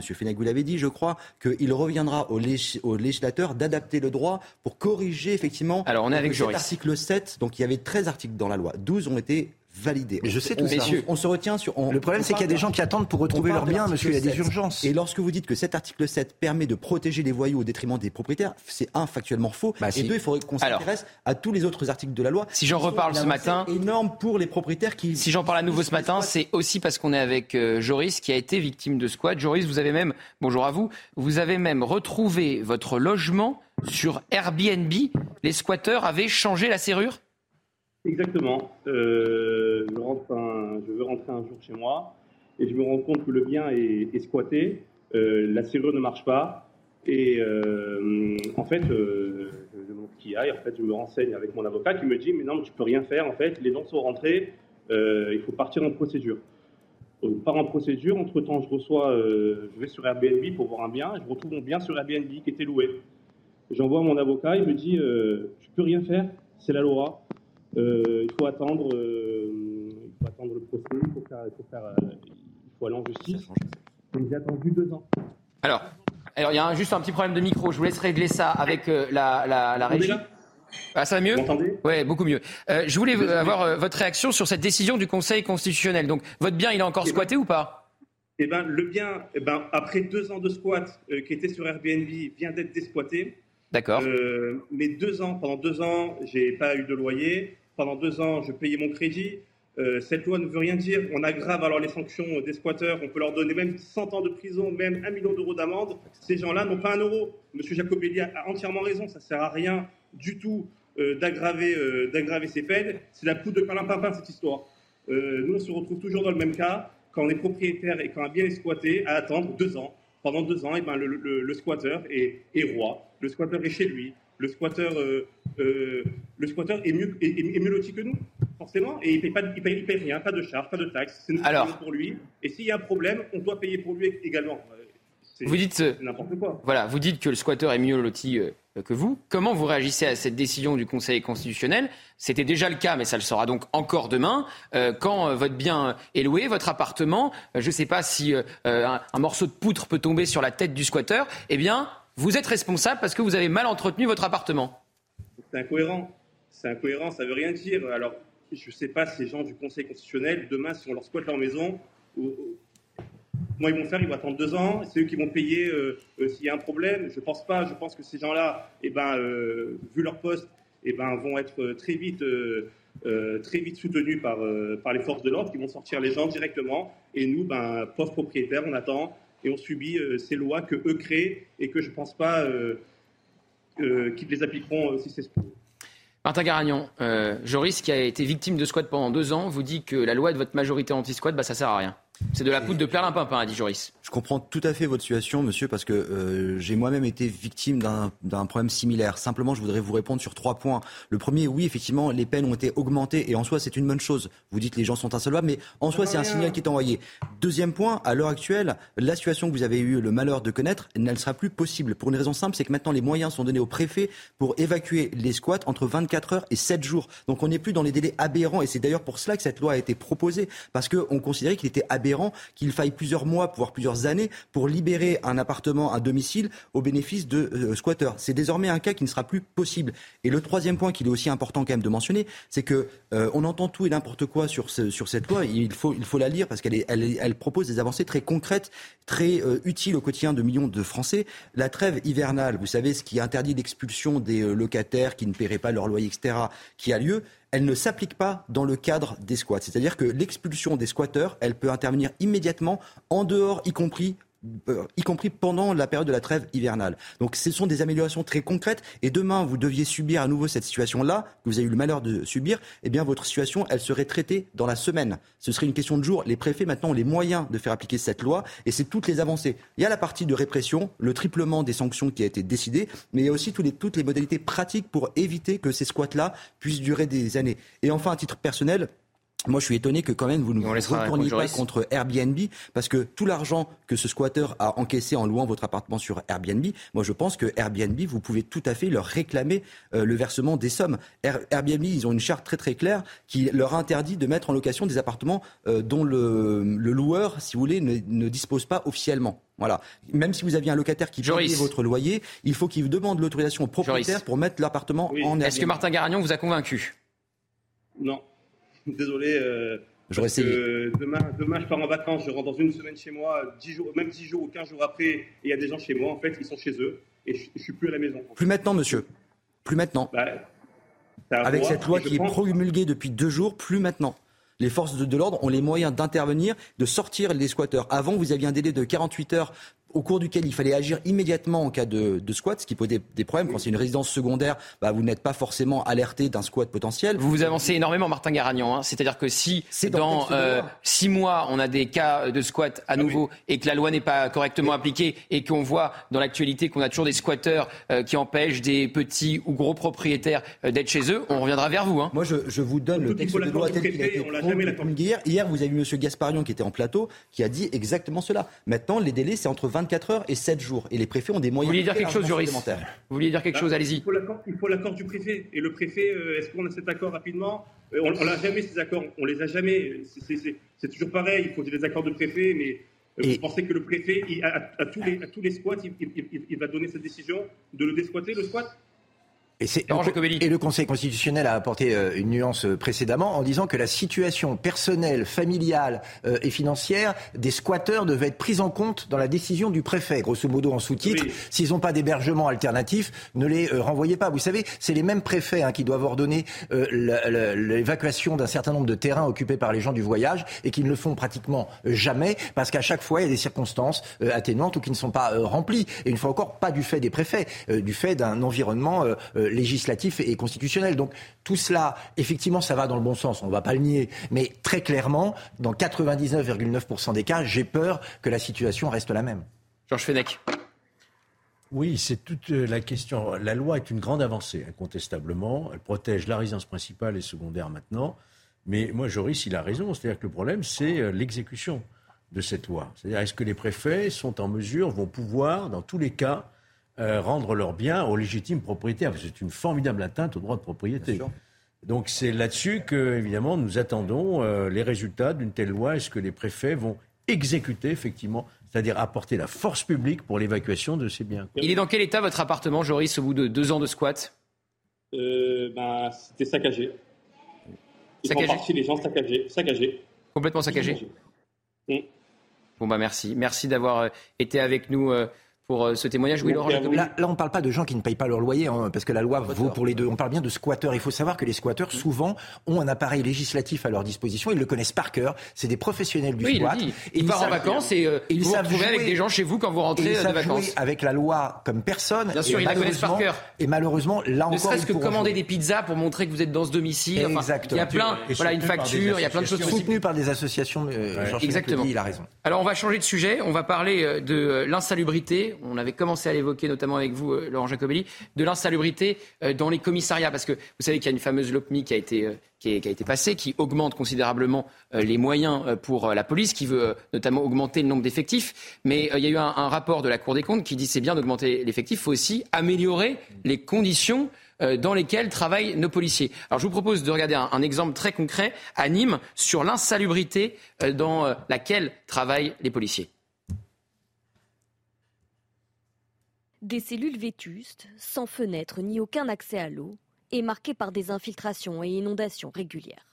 C'est ce qu'a découvert le 15 mars dernier la bâtonnière du barreau de Nîmes lors de la visite nationale des lieux de détention au commissariat de la ville.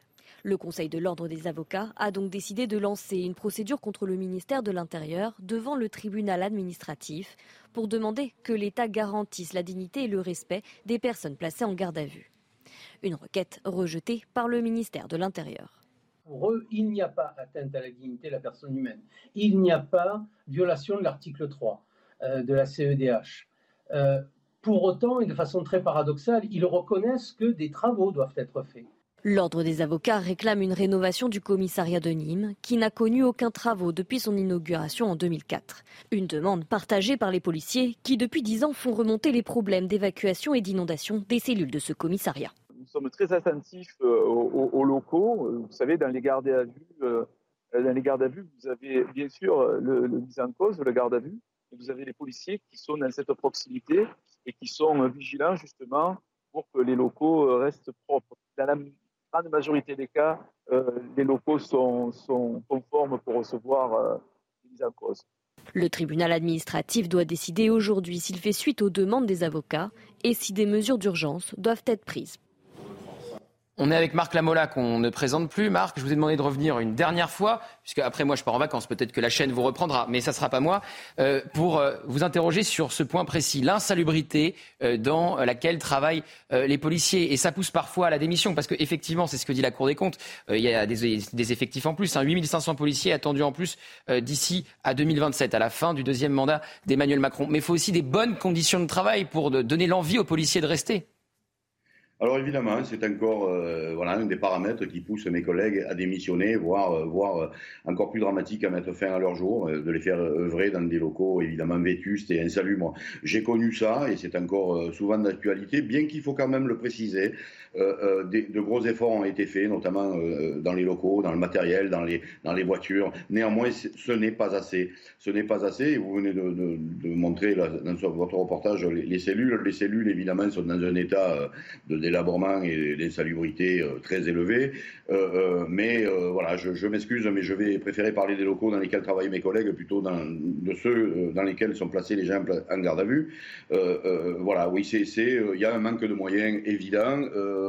Euh, bien que, euh, voilà, je vous le disais, quelques efforts ont été faits. Il manque l'essentiel, il manque des choses qui vont peut-être vous faire sourire, mais il manque du papier toilette. Voilà, mes collègues n'ont pas de papier toilette, c'est un détail, mais euh, il faut aller travailler avec son, son, rouleau de papier toilette. Il manque du papier pour imprimer les procédures. Il manque ce qu'on appelle les consommables, les, cartouches, les cartouches pour les imprimantes, les cartouches d'encre. Voilà, il manque tout cela. Il manque un, réseau informatique capable euh, d'assurer les connexions euh, quasi permanente et permanente de mes collègues pour pouvoir évidemment recevoir le public. Il manque euh, de, locaux euh, propres pour recevoir les plaignants et il manque surtout d'effectifs pour pouvoir recevoir, ces personnes qui sont en demande. Pour la petite histoire, pour déposer une plainte dans un commissariat marseillais, mais pas que marseillais. Il faut patienter entre 4 et, 6, voire 8 heures pour déposer une simple plainte euh, contre X, euh, voilà, une plainte tout à fait basique démission, le, le, manque de moyens. Je rappelle qu'en 2022, il y a 1500 policiers qui ont démissionné en plus par rapport à 2019. Oui, alors les démissions euh, sont euh, exponentielle. Aujourd'hui, je crois qu'on est à plus de 2000. Euh, c'est un sujet sur lequel je travaille. J'ai écrit un livre avec ma compagne sur ce phénomène-là aussi. on a de plus en plus de difficultés à recruter et les gens qui sont aujourd'hui sous-considérés par leur administration, parce que c'est une sous-considération hein, de travailler dans ces conditions, voilà, sont, poussés vers la sortie. Quelqu'un qui aujourd'hui ne peut pas être au service du public et, et les gens qui sont en demande, oui, c'est très très très démotivant évidemment. On va entendre un autre policier qu'on avait sur ce plateau euh, hier, Marc Lamola, un ancien inspecteur des, stupéfiants euh, qui a bossé euh, à Paris, qui a travaillé à Paris, Arnaud Ascoy. Il explique aussi les raisons de sa démission qui sont un peu les mêmes que les vôtres. Voilà, j'avais envie de bien faire, j'avais envie de justice, j'avais envie d'humain. et puis petit à petit, bah, c'est vrai que les années passant, j'ai déchanté un petit peu. Les procédures se sont alourdies les, voilà, les droits euh, des mises en cause ont augmenté, les procédures sont devenues extrêmement lourdes, la hiérarchie euh, de plus en plus pesante, euh, les directives aussi qui n'allaient pas forcément dans le sens de, ce qu'on voulait faire nous. Et puis, bah, j'ai noté véritablement une démotivation chez mes collègues. Je me suis dit, plutôt que, voilà, plutôt que de devenir aigri, eh ben, il vaut mieux que je parte. Vous partagez euh, ce sentiment, euh, Marc Lamola, plutôt que de, de devenir aigri, il vaut mieux partir? Complètement. En ce qui me concerne, j'étais pas aigri, j'étais désespéré. Euh, euh, et comme vous le savez, mon, histoire, vous l'avez euh, très gentiment évoquée, elle a failli être dramatique. Tout cela, tout ce qu'évoque cet ancien collègue, je l'ai évidemment vécu, je l'ai pris dans la gueule comme l'ensemble des policiers. J'étais un policier républicain, je voulais être au service de mes concitoyens et je réalisais que j'étais au service d'une machine, je le répète, inhumaine et, et abjecte, et d'un fonctionnement intrinsèque d'une police aujourd'hui qui ne, qui, qui ne peut pas correspondre aux attentes des citoyens et qui ne correspond plus malheureusement à, cela et aux demandes et aux attentes de, cette société qui, souffre. Euh, euh, voilà, moi j'étais rentré dans la police pour être réellement ça va faire sourire, je sais, parce qu'aujourd'hui, euh, c'est désuet, mais au service de la veuve, et de l'orphelin, euh, défendre, défendre l'opprimé. Il y a un côté social dans la police, on l'occulte. Mais euh, voilà, on, y était arrivé, comme le dit, je vais reprendre les propos de, ce collègue, on était arrivé à, ne plus comprendre pourquoi, et c'était mon cas, à ne plus comprendre ce qu'on me demandait.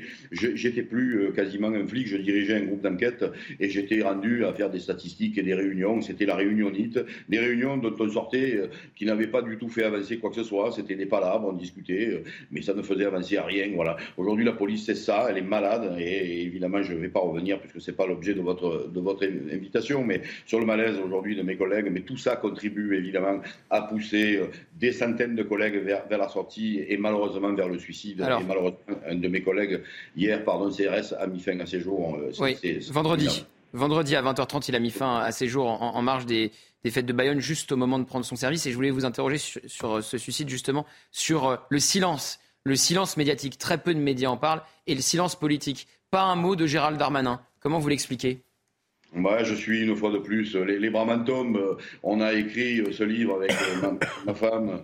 Euh, vous voyez, je reprends les, les propos de, Karim Zeribi, qui, est un, chroniqueur de, votre plateau, où on, qui disait on ne demande pas l'avis de, des sachants, de nous qui savons. alors, j'ai pas la science infuse, comprenons-nous bien. Néanmoins, j'ai la chance d'avoir les micros, les caméras, et je vous en remercie. Et, et, on a écrit ce livre qui a, résonné dans les esprits et qui a eu un écho formidable. Euh, pourquoi, euh, voilà, je, fais un appel à Monsieur le ministre, pourquoi ne me demande-t-il pas euh, d'aller le rencontrer, de lui expliquer réellement de manière très pragmatique J'ai aucune ambition, aucune ambition, Monsieur Gauthier Lebret, je vous l'avoue, je, n'ai aucune ambition, je n'appartiens à aucune structure syndicale, associative ou, politique, encore moins politique. Je ne suis, je ne suis motivé que par l'amour de ce métier et, je voudrais que, que, ce métier redevienne au, centre des intérêts de, des Français. Voilà, on ne me demande pas mon avis. Et, alors, je, je, suis certainement pas le seul. Hein. Ma femme et moi avons écrit ce livre. Tout y est dans ce livre. Je, le répète.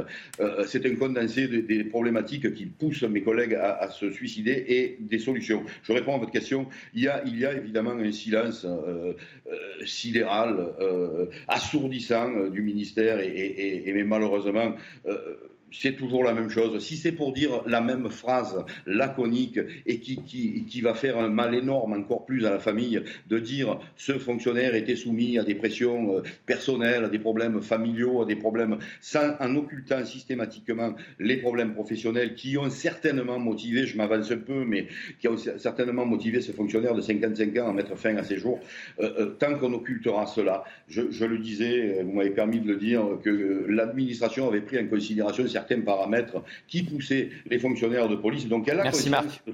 mais elle n'y remédie pas. Merci Marc. Et moi, je dois rappeler que l'enquête est en cours et qu'on ne sait toujours pas les euh, conditions pour lesquelles euh, ce policier a mis fin à ses jours. L'enquête le dira si c'est en lien ou non avec son métier. La seule chose qu'on sait, c'est qu'au moment de prendre son service, c'est à ce moment-là qu'il a fait euh, ce geste fatal et qu'il a mis fin à ses jours. Merci beaucoup Marc Lamola d'avoir fait ces multiples interventions sur notre antenne. On se retrouve dans un instant avec notamment Michel Chevalet qui est sur le terrain. Vous verrez où.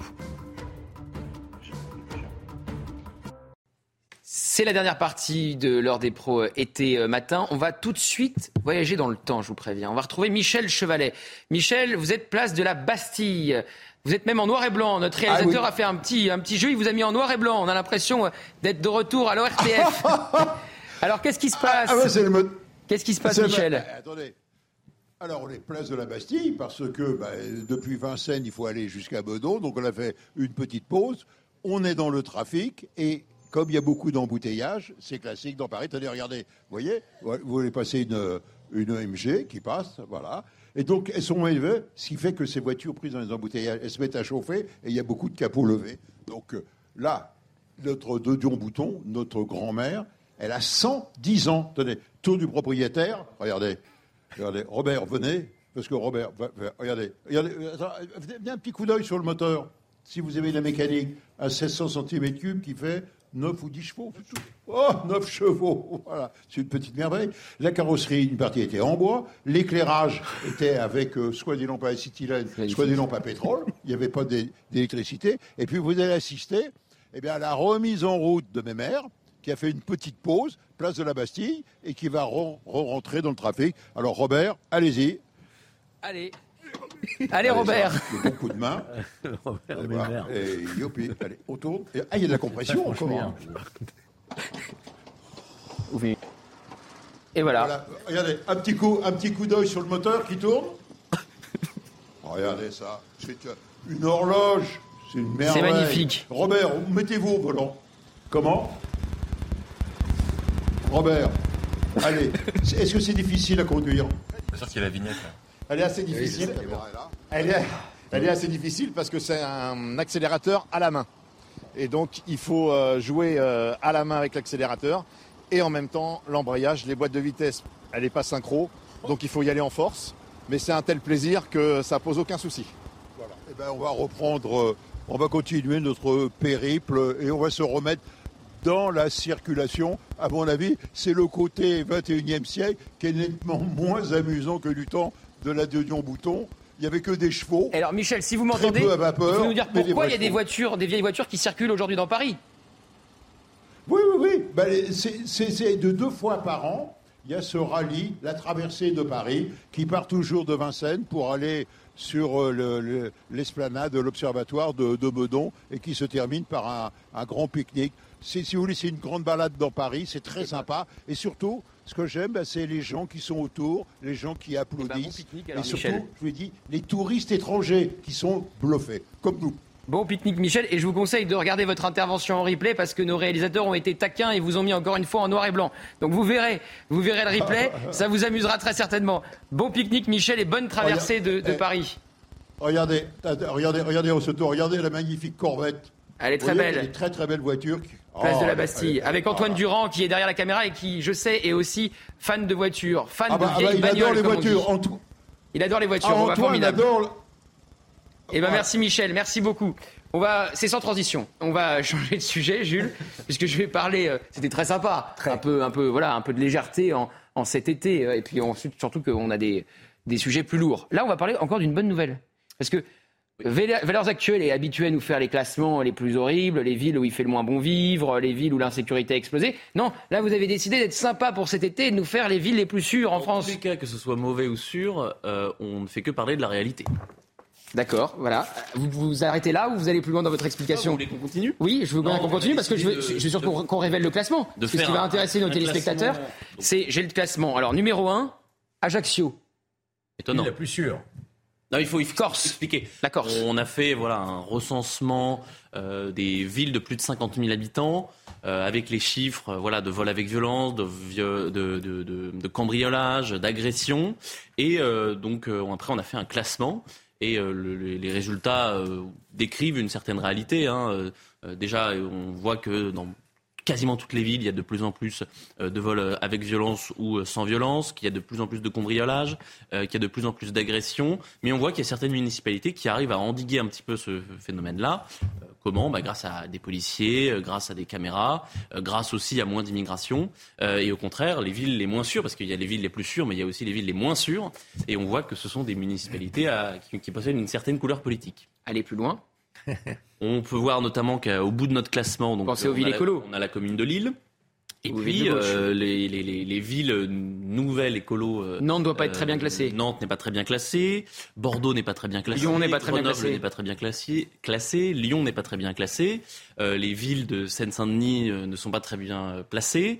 En revanche, on peut voir que la plupart, il y a pas mal de communes d'Île-de-France. Je pense à ici les Moulineaux, à Courbevoie, à Clamart, qui sont dirigées par des maires euh, de droite ou d'hiver droite, euh, sont plutôt euh, dans les classements les plus sûrs, enfin dans le classement le plus sûr. Laurent Jacobelli, la sécurité, euh, c'est idéologique? Ah bah, la sécurité devrait être un souci euh, partagé parce que c'est la première des libertés. Je pense que dans un pays où on a peur de traverser la rue euh, en se faisant agresser, on ne fait pas grand-chose. En revanche, on voit bien que la gauche, aujourd'hui, a été euh, gangrénée par euh, une idéologie qui veut que l'ordre soit vu comme de l'autoritarisme, que le respect des règles soit vu comme une espèce de, de, dictature, et alors que ça devrait être tout simplement logique. Et on voit à quel point la gauche est aujourd'hui allergique, je le répète, euh, au maintien de l'autorité euh, et à aider euh, nos forces de justice, de police. Et on voit même à quel point, d'ailleurs, cette idéologie a gangréné jusqu'à la justice, qui elle aussi pense que les voyous doivent être excusés et les victimes ignorées. Mais oui, la gauche a fait beaucoup de mal. On pourra citer Madame Taubira, on pourra citer un certain nombre de ministres de l'Intérieur et de la Justice de gauche qui ont affaibli notre police. Honnêtement, la droite, en dehors de certaines municipalités, a été parfois elle aussi très laxiste, notamment sur la question de l'immigration et de ses conséquences. Parce que là-dessus, il y a co-responsabilité. Alors, vous avez un ancien député LR à côté de vous. La droite a été euh, très laxiste, contrairement au juge d'instruction Georges Fenech, euh, qui, quand il était à Lyon, euh, envoyait tout le monde en mandat de dépôt. Oui. Euh, on a une part de responsabilité. Je pense qu'on n'est pas allé jusqu'au bout des promesses qui avaient été les nôtres, je pense en 2007, surtout avec cette formidable campagne de Nicolas Sarkozy. On n'avait pas fait rien non plus, hein, les peines planchées, etc. Mais je pense qu'on a, on a manqué euh, sans doute de volonté réelle. quoi. Je pense aussi, euh, évidemment, à la construction de places de prison, enfin, tous- ces sujets. Il y a une responsabilité globale de toute la classe politique, de la situation dans laquelle on est. Mais ce qui, euh, je pense, qui est euh, symptomatique aujourd'hui, peut-être que votre étude le révèle, c'est qu'il n'y a plus aucun point, aucune ville du territoire national qui est épargnée par ces formes de violence, de délinquance. À la Corse, en tout cas, euh, dans votre euh, classement, semble épargné. En fait, on a pris les, les villes de plus de 50 000 habitants. Donc en Corse, il n'y a pas euh, une quinzaine de villes qui ont plus de, de 50 000 habitants. Mais c'est vrai que Georges a raison. Euh, à l'heure où il y a une agression toutes les 44 secondes en France, euh, 700 000 par an, il n'y a plus aucune commune euh, qui, qui est épargnée. Euh, on pourrait parler par exemple de la, de la commune de Fréjus, qui est très bien placée. euh, qui est tenue par un, un- un maire euh, Assemblée nationale qui est très bien euh, David Rachid. classé. Euh, mais- 17e. mais euh, 17e, c'est très bien. Euh, mais euh, évidemment, il y a encore des cambriolages, il y a encore des agressions. Donc c'est dans toutes les communes euh, que, que- que ce phénomène existe. Mais ça l'est moins en Corse, visiblement, puisque Absolument. Ajaccio euh, est numéro un. Comment on explique que la Corse euh, est numéro un dans ce classement Mais simplement, euh, pour euh, poursuivre le propos que vous venez d'avoir, euh, on s'étonne de ne pas voir une ville RN en tête de ce classement, puisque Monsieur Oh. Vous nous expliquez que On en vous, a vous six, avez hein. les solutions. Non, non, mais allons au bout des choses. Vous avez des municipalités. Pourquoi vos municipalités ne sont pas en a- tête du Elle est classement 17e. Voilà. Je crois Oui, qu'il n'y a pas 17 sur 36 000 de communes. municipalité Renaissance. Il n'y a pas Perpignan, par exemple. Parce que nous, on n'est pas au pouvoir dans beaucoup de villes. Je, je me réjouis d'ailleurs de voir beaucoup de villes du 92, des Hauts-de-Seine, mon département, dans ce classement. Euh, je vois Courbevoie, je vois Agnières, je vois Clamart, voilà. Euh, évidemment que la sécurité ne doit pas faire l'objet d'une idéologie, et c'est malheureusement le cas dans beaucoup de villes qui sont tenues par des forces de la NUPES. On a entendu Céline Hervieux. C'est catastrophique. On ne peut pas instrumentaliser la sécurité qui est le bien commun le plus précieux à tous les Français, qui est la première des libertés. Il n'y a pas de liberté sans sécurité des biens, sans sécurité des personnes. C'est fondamental. Revenir sur ce principe est une aberration. Donc c'est ce qui fait corps aussi avec la République, c'est ce qui donne aussi euh, le, le ciment républicain de notre vivre ensemble. Donc on ne peut pas... Laurent Jacobelli. Mais euh, effectivement, Comment on expliquer- que les villes tenues par la NUPES sont très très loin dans ce classement. Alors après, moi je m'interrogeais sur la méthodologie, peut-être que vous m'en parlerez en, hors antenne, mais comment ce classement, avec quels critères vous êtes... Non, bah non, répondez maintenant parce que c'est intéressant. Il y a, toute la méthodologie qui est expliquée euh, dans le dossier. Euh, donc en fait, on, ce que je On vous lire, tout à l'heure, on a pris, euh, euh, voilà, donc euh, il y a, il y a sept, comment dire, sept, comment dire, les, vols, les cambriolages qui sont définis par le ministère de l'Intérieur. C'est des Mhm. chiffres d'ailleurs qui proviennent du ministère de l'Intérieur. Hors homicide parce que c'est départemental.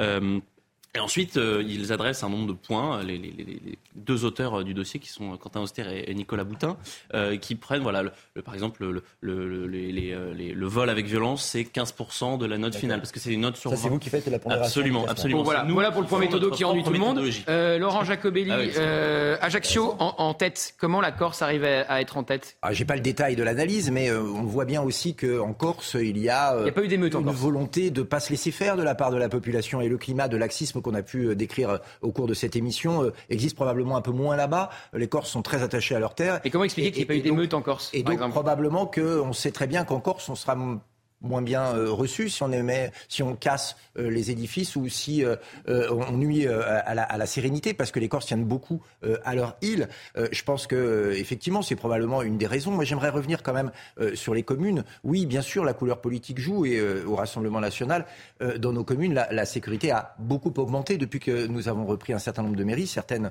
récemment. Et Fréjus, vous savez, c'est une ville balnéaire où il y a beaucoup de nouvelles populations qui arrivent l'été, où il y a beaucoup de facteurs de risque euh, euh, par rapport à d'autres communes qu'on a vues là, qui ne sont pas des communes touristiques à part Ajaccio. Et donc c'est un tour de force d'arriver en 17e position grâce au travail du maire David Racheline, qui je crois a, a rempli là-dessus euh, tout, son, euh, tout son contrat avec la population. Vous savez, installer des caméras de surveillance, euh, armer la police municipale, recruter des policiers municipaux, c'est une Georges volonté Fenech. budgétaire et donc une volonté politique. Et clairement, certains l'ont, d'autres l'ont pas. La volonté, c'est peut-être le, le- le- le- le maître mot vraiment dans tout cela. Je voudrais quand même rappeler une seule chose. New York, un maire, Rodolphe Giuliani, dit je mettrai un terme à la délinquance dans ma ville. New York était la ville la plus criminogène. Vous l'avez rencontré, non? Oui, je l'ai rencontré. En dix ans, était devenue la ville la plus sûre des États-Unis. Certes, le, système n'est pas le même. Le maire a la- vraiment la main mise sur la police là-bas. Mais c'est pour vous dire, dès lors qu'il y a une vraie volonté, euh, on y arrive. Voilà, le crime n'est pas une fatalité. Il a la main sur la police et sur la On peut le faire reculer. On peut le faire reculer classement. à condition d'avoir la... les textes. On les a, on les a tous. Bon, il y a quelques petites choses à, à revoir ici ou là, mais s'il y a une volonté politique. Thomas Bonnet. Hmm. Thomas Bonnet, on parlait de la Corse. Est-ce qu'il y a des ministres qui vont aller passer euh, deux semaines en Corse pour euh, la trêve estivale? Euh, a priori non, on est plus sur le sud-ouest dans les destinations privilégiées Ah bon? par les ministres. Alors vous le savez, c'est la tradition. Matignon donne à chaque fois ses recommandations. Il ne faut pas trop s'éloigner de Paris, être mobilisable. En fait, tout le monde a en tête. sera pas très loin de Marseille, Gérald Darmanin, s'il veut aller faire un saut. Non, et d'ailleurs, c'est ce qui est prévu pour lui là dans les dans les prochaines heures, prochains jours, c'est justement d'aller à Marseille au contact des policiers qui sont, vous le savez, touchés par ce mouvement euh, de, de colère. Euh, donc il y a donc ces recommandations. En fait. Il y a eu un précédent, il y a eu un virage, et je parle là hein, sous le contrôle de, de Georges, qui a sans doute suivi ça aussi de près. C'était euh, Jean-François Mattei, ministre de la Santé euh, en 2003. Oula. C'est la canicule. Euh, Terrible en duplex France. sur TF1. Et il fait voilà cette interview en duplex euh, sur TF1 depuis sa résidence du Var. Il est en polo et il montre qu'il est complètement euh, détaché de la situation. Depuis ce jour-là, les consignes ont complètement changé pour les ministres. Il leur est demandé d'être mobilisables, de suivre leur dossier et évidemment de ne pas paraître détachés de l'actualité. La, si- la situation est un peu particulière là cette, cette année parce qu'il y a eu un remaniement évidemment il y a quelques jours. Donc vous avez huit nouveaux ministres qui viennent d'entrer au gouvernement et pour eux évidemment les vacances vont être studieuses, comme on studieuses. dit. Il faut composer son cabinet, il faut appréhender les dossiers. On pense par exemple au nouveau ministre de la Santé qui a des dossiers très urgents à gérer sur euh, notamment les services d'urgence. Euh, pour, euh, voilà, Aurélien Rousseau pour, euh, pour le citer. On pense aussi à Thomas Cazenave qui euh, vient de l'Assemblée public. nationale et qui maintenant est au compte public et qui a un, grand nombre d'acteurs à rencontrer dans le cadre de sa nouvelle fonction. Voilà ce qu'on pouvait dire sur les vacances des ministres. Personne ne veut réagir, j'imagine, là-dessus. Tout le monde a le droit à un peu de repos. Jules Ouais, moi, je suis un peu du même du flicage. euh, on considère, à part évidemment, il y a des sujets un peu sensibles, notamment sur les sécheresses en ce moment et les incendies. Euh, mais bon, les ministres, ils peuvent partir où ils veulent. Et il y a, enfin, je veux dire, le ministre qui parle, l'administration ne s'arrête pas. On peut faire fonctionner un ministère sans ministre. Alors, les vacances parlementaires ont été il y a réduites. 43 en revanche. ministres. Ah oui, ça c'est intéressant. Les Les vacances, parlementaires, ont été réduites. réduites. Les vacances de Laurent Jacobelli vous ont été euh, coupées. Oui, Parce qu'il y a une grosse session parlementaire euh, qui vient de s'achever à la fin du mois de juillet. Elle devait s'arrêter jusqu'au début du mois d'octobre et elle reprendra finalement. Vous avez dû annuler un, vol, un train. Non, non, non, rassurez-vous. Mais vous savez, c'est pas parce qu'il n'y a pas de session à l'Assemblée nationale qu'on ne travaille pas. On travaille en circonscription, on prépare les dossiers. Ah, il est dur. Non, non, on prend aussi des vacances, évidemment. Mais, euh, mais voilà. il y a C'est un pas- besogneux. Il n'y a pas, il y a pas, il y a pas, il y a pas, je sais Ça pas vous. Hein. il y a pas, il y a pas trois mois de vacances non plus. Bon, euh, ça fait euh, quatre jours qu'on a ce thème que je vais vous proposer dans le conducteur avec Elliot Deval qui est là la semaine et à chaque fois on n'a pas le temps de le faire. Aujourd'hui, il nous reste cinq minutes pour pouvoir le faire. Je veux parler de la violente charge de Blanche Gardin contre le wokisme. Elle s'engage dans le point, elle a demandé à rencontrer Peggy Sastre, journaliste au point, et elle s'engage contre le wokisme. Elle dit peut-être aussi qu'il faudra arrêter de dire woke, parlons français, parlons des éveillés. Tiens, ne serait-ce parce que cela souligne le côté religieux et sectaire du truc. Parlons de ce mélange d'une pensée très radicale, fanatique, excluante, avec un aspect extrêmement infantile et infantilisant. Avec les éveillés, on a cette mentalité d'enfant de 5 ans qui ne supporte pas la moindre contrariété, pas le moindre conflit, où tout se fait par écran interposé avec une impatience maladive. On prétend que c'est de l'hypersensibilité, j'y vois plutôt de l'hypersensiblerie. Brulo, que vous partagez, Laurent Jacobelli? Mais j'applaudis des deux mains.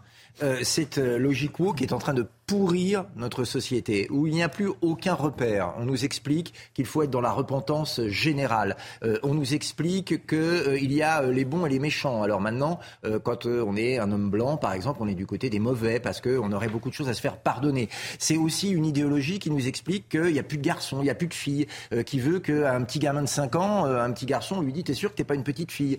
Bref, c'est quelque chose qui, sape à peu près euh, toutes les valeurs, toute l'histoire, euh, avec une espèce de fond euh, effectivement d'hypersensiblerie en disant bah oui, mais on est là pour réparer toutes les erreurs du passé, toutes les violations des droits des minorités, en voulant imposer justement le droit de ces minorités à la majorité. C'est-à-dire que plutôt que de prôner une société consensuelle où on accepte la différence des autres, ce qui là pour le coup est normal, qu'elles soient des différences d'origine, des différences sexuelles, ça c'est tout à fait normal et il faut aller dans ce sens, euh, nous imposer finalement des modes de vie minoritaires comme euh, la norme, ce qui nous amène à euh, imaginer des papiers d'identité où il n'y a plus monsieur, il n'y a plus madame, enfin bref, une dinguerie.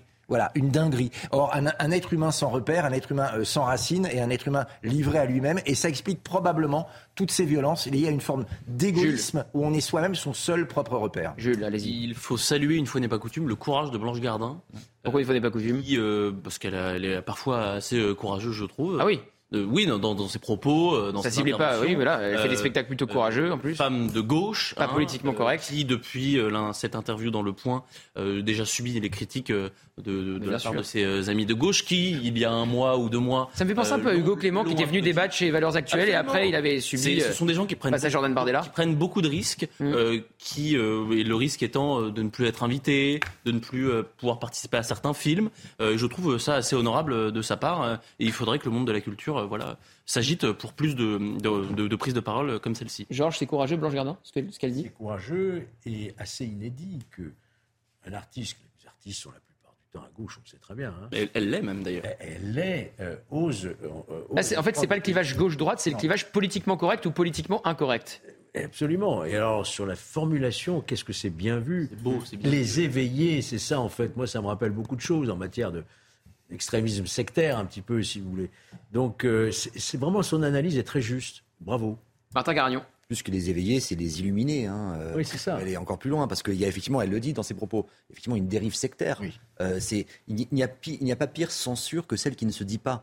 Et effectivement, il y a cette espèce de, de chape de plomb d'une bien-pensance qui s'exprime de manière assez générale dans un certain milieu euh, culturel, euh, cinématographique, etc. On n'entend que les propos de Marion Cotillard. J'ai eu le- enfin, l'occasion de les dénoncer. Enfin, c'est, c'est une aberration. Vous voulez dire où elle soutient les soulèvements de la Et pour une terre fois- Ouais. et pour une fois, et en fait, si vous voulez, jusqu'à maintenant, dans, dans le milieu artistique, on avait un peu deux tendances. On avait la tendance assez majoritaire d'une bien-pensance de gauche, très euh, militante, très engagée, et puis quelques voix discordantes qui étaient plutôt positionnées sur la droite, qui sont toutes euh, fait euh, un peu vite cramer. Vous aviez Jean-Marie Bigard qui avait des positions, vous aviez Faudel qui avait affiché son. Alors Jean-Marie Bigard, euh, il a parfois les positions. euh, Euh, voilà, enfin bon. Mais c'était très marqué. Là, on a une, une artiste qui est au fait de son talent. Il Faudel, ça a mis fin à sa carrière de soutenir Nicolas Sarkozy. Qui est très très populaire, qui est identifié à gauche, donc qui, assume des positions de mmh. gauche et qui dit des choses que beaucoup pensent mais n'osent pas dire, ah, y compris à gauche. Et donc, elle, en plus, elle le fait avec beaucoup de talent, avec tout le brio qu'on lui connaît. Je trouve que je Quand on est journaliste, beaucoup de on, sait un peu parce qu'on a des échos quels sont euh, les acteurs qui sont de droite, les metteurs en scène, mais qui n'osent pas le dire. J'ai plusieurs noms en tête, évidemment, je ne vais pas les, Je vais pas les révéler, mais parce qu'ils ont peur euh, d'être euh, cramés. Quoi, dans le... Et je vous raconte pas ceux qui votent une brèche.